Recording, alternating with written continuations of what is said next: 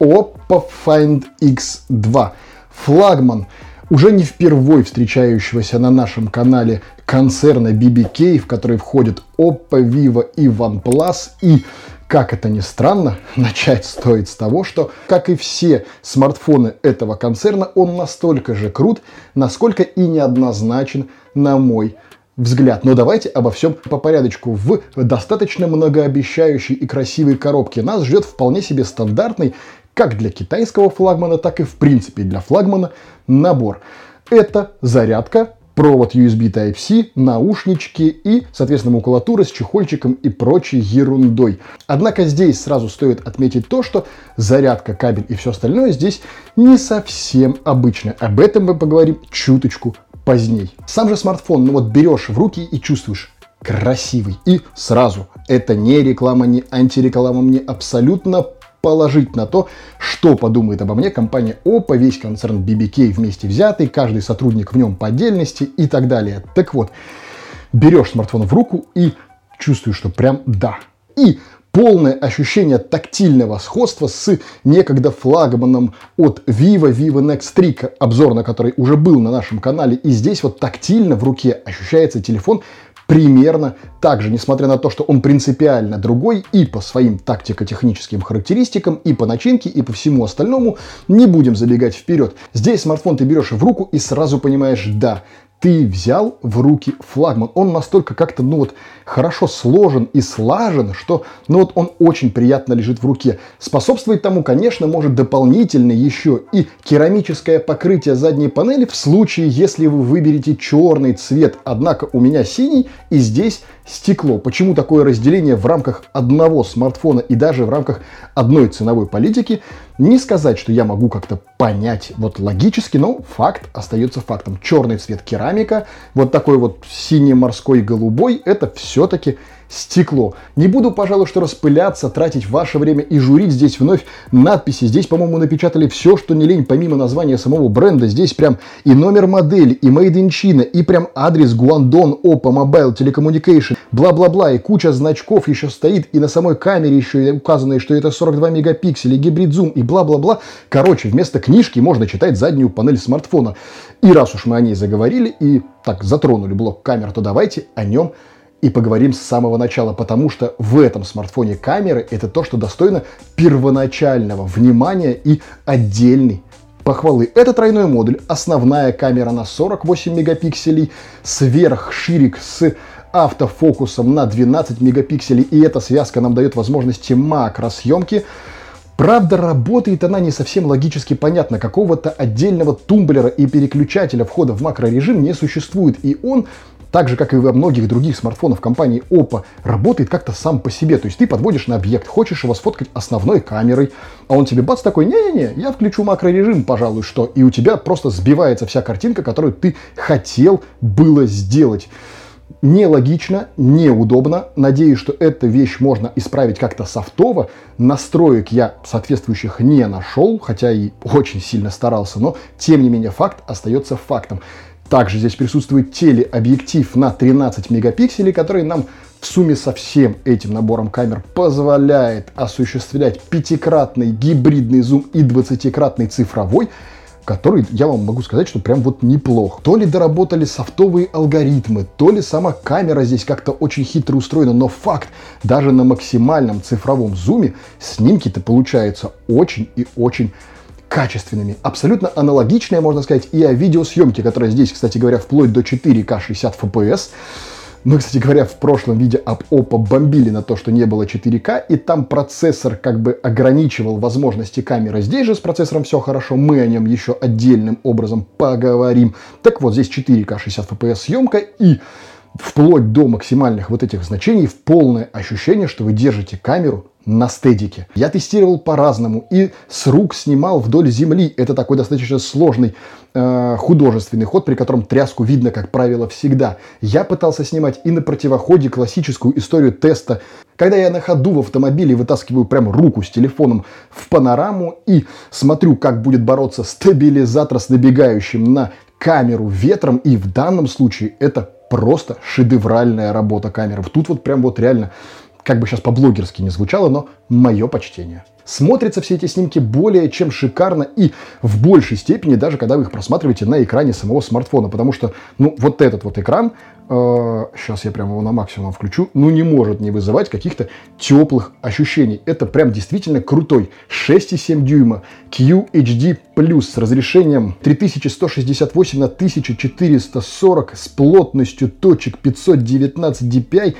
И что самое интересное, яркостью восемьсот нит в стандартном режиме и тысяча двести нит в режиме эйч ди ар плюс. Вдумайтесь в эти цифры для смартфона. Это очень крутой экран, и когда ты потребляешь на нем контент, ну, ты прям вот преисполняешься восторгом. Способствует этому и звук. И здесь, чтобы не распыляться о том, какой качественный здесь звук, проще один раз вам показать то, как он звучит в сравнении, например, с... Ну, например, айфоном. Господа, здравствуйте, я рад вас приветствовать. Это самое... Господа, здравствуйте, я рад вас приветствовать. Это самые лучшие, самые прекрасные, самые технологичные новости всего того, что... Самые прекрасные, самые технологичные новости всего того, что произошло на... произошло на этой самой планете в мире технологий и всего того, что крутится вокруг них, и, как следствие, все это сейчас на ваших не менее прекрасных экранах. В ближайшие десять-пятнадцать минут будет достаточно жарко, и на этой самой планете в мире технологий и всего того, что крутится вокруг них, и, как следствие, все это сейчас... Пока мы не отбежали далеко от экрана, да, это изогнутый waterfall дисплей, не настолько изогнутый, как, например, у Vivo Nex три, у которого там были прям вот совсем загибы такие почти под девяносто градусов. Здесь это все чуть более скромно, но тем не менее стыков практически не ощущается, и вот эта вот металлическая рамка, которая идет по ходу, как-то так плавно переливается в стекло, и у тебя создается полное ощущение монолита в руке, такого хорошего, добротного, стеклянного монолита. В этот же экран встроен сканер отпечатков пальцев, с которыми, пожалуй, что у концерна би би кей было всегда хорошо даже в самых дешевых смартфонах. Даже вот какой-нибудь самый-самый дешманский за там тринадцать тысяч рублей сканер отпечатка пальцев в нем всегда будет работать превосходно. Что-что, а делать сканеры китайцы уж точно научились. Возможно, кому-то с помощью тридцати шести мегапиксельной фронтальной камеры будет удобнее использовать разблокировку по лицу, которая здесь работает реально круто и молниеносно. Но есть один нюанс.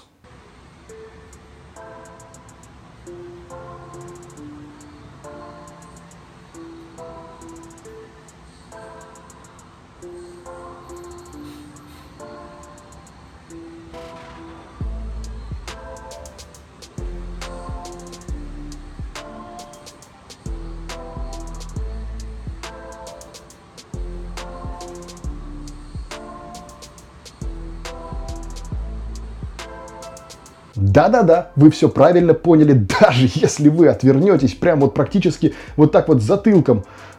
Ну-ка.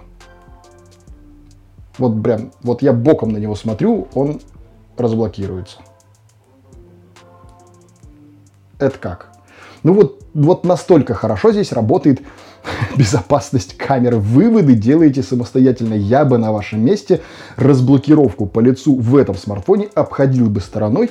Ну или, по крайней мере, зарепортил бы об этом в службу поддержки Oppo с надеждой на какие-то софтовые обновления, ну, правил безопасности и вообще, вообще принципов распознавания этой камерой вашего лица. С этим здесь, конечно, то ли перемудрили, то ли недомудрили, но факт – косяк на лицо. Хорошо звучит косяк на лицо с разблокировкой по лицу. Каламбуры от Димона. За производительность здесь отвечает Снэпдрэгон восемьсот шестьдесят пять. Пожалуй, что к этому не может быть никаких претензий. К тому же подкреплено все это двенадцатью гигабайтами оперативной памяти. Вот только не знаю, так выжирает Android или Color о эс, надстроенный над ним, но из двенадцати гигабайт в стендбай режиме, когда у вас не запущено, по сути, никаких приложений, доступно вам лишь шесть. То есть еще шесть половину забрала на себя система. Однако, в принципе, все работает здесь, конечно же, более чем хорошо. Ну, что вы хотите, восемьсот шестьдесят пятый Snapdragon, шесть гигов памяти, которые вот могут расходоваться на что угодно, и система уже все, что хотела занять, для себя заняла. Поэтому ничего, кроме удовольствия, как в базовых ежедневных задачах, так и, возможно, в каких-нибудь игрульках, вы явно не будете получать. Общение с этим смартфоном производит, пожалуй, что только какие-то позитивные эмоции. Однако, что расстроило лично меня, это отсутствие здесь беспроводной зарядки. Ну, камон, ну, флагман, ну, уже дальше некуда. Все это самое лучшее ваше устройство этого года. Почему было не впихнуть сюда беспроводную зарядку? Ну, что, здесь стекло. Каких-то технических ограничений для этого нет. Ценовая планка и так высока, и уж явно вы не пытались сэкономить. В чем причина, я не понимаю. Однако допускаю, что просто тупо для модуля не нашлось места. Во-первых, смартфон достаточно тонкий. Во-вторых, там внутри батарея на четыре тысячи двести миллиампер-часов. И что самое интересное здесь, это не одна батарея, а две батареи по две сто. Потому что все это дело использует технологию SuperVOOC и зарядку на шестьдесят пять ватт. С нуля до сорока процентов этот телефон заряжается за десять минут, а за плюс-минус полчаса, если мне не изменяет память, заряжается практически полностью. То есть, в принципе, вам, наверное, беспроводная зарядка и постоянное его кидание куда-то на беспроводную платформу и не нужно, просто потому что кабелем ваш смартфон за десять минут заряжается практически наполовину. Однако такой функционал лично я хотел бы, например, иметь для своего личного удобства. Почему меня его лишают, меня не спросив, ну, для меня становится загадкой. Потому что, в моем понимании, смартфоны на андроиде, в принципе, это некий островок свободы и возможности выбора пользователям того, что он хочет, а что нет. Тем более, когда мы говорим о флагманах. Тем более, когда мы говорим о флагманах, которые стоят свыше семидесяти тысяч рублей. Да, а этот аппарат стоит семьдесят две, если я не ошибаюсь, тысячи рублей. Ну, то есть, с точки зрения экономики, урезать здесь что-то было абсолютно нецелесообразно. И если и стоит говорить, то, наверное, о каких-то инженерных ограничениях, вероятно, мне неизвестных. Но факт остается фактом. Что мы имеем в итоге? Достаточно приличный по деньгам телефон, который может предложить вам невероятно крутой экран с невероятным разрешением, с частотой обновления в сто двадцать герц, с невероятной яркостью, с прекраснейшей цветопередачей, подкрепленный отличным звуком, отличное железо, которое не вызывает никаких вопросов, и хороший запас производительности на годы вперед. С другой стороны, достаточно приличные вопросы по безопасности устройства и отсутствие, ну, пожалуй, что уже, на мой взгляд, базовых вещей, таких как беспроводная зарядка. Что из этого важно, а что нет? Что из этого класть на чашу весов при выборе устройства, а что не стоит? Решать, разумеется, сугубо вам, потому что вам в конечном итоге этим устройством пользоваться. И выбор, как всегда я вам и говорю, имеет смысл строить сугубо на основе собственного мнения. Думайте всегда свою собственную и желательно холодной головой, но ролики на этом канале лишь призваны формированию вашего мнения помочь. Кстати говоря, другие ролики вот здесь в уголках, как всегда, предложит вам YouTube. А еще чуть ниже под ними раздел с комментариями, в которых с удовольствием с вами пообщаюсь, и там же рядышком ссылки на все другие наши ресурсы, включая и подкаст-сервисы, и наш невероятный, уютнейший телеграм-канал с прикрученным к нему чатом, где мы общаемся практически на любые темы, вот прям как реально настоящие друзья. Поэтому, как всегда, надолго с вами не прощаемся, где-нибудь да точно увидимся. Пока!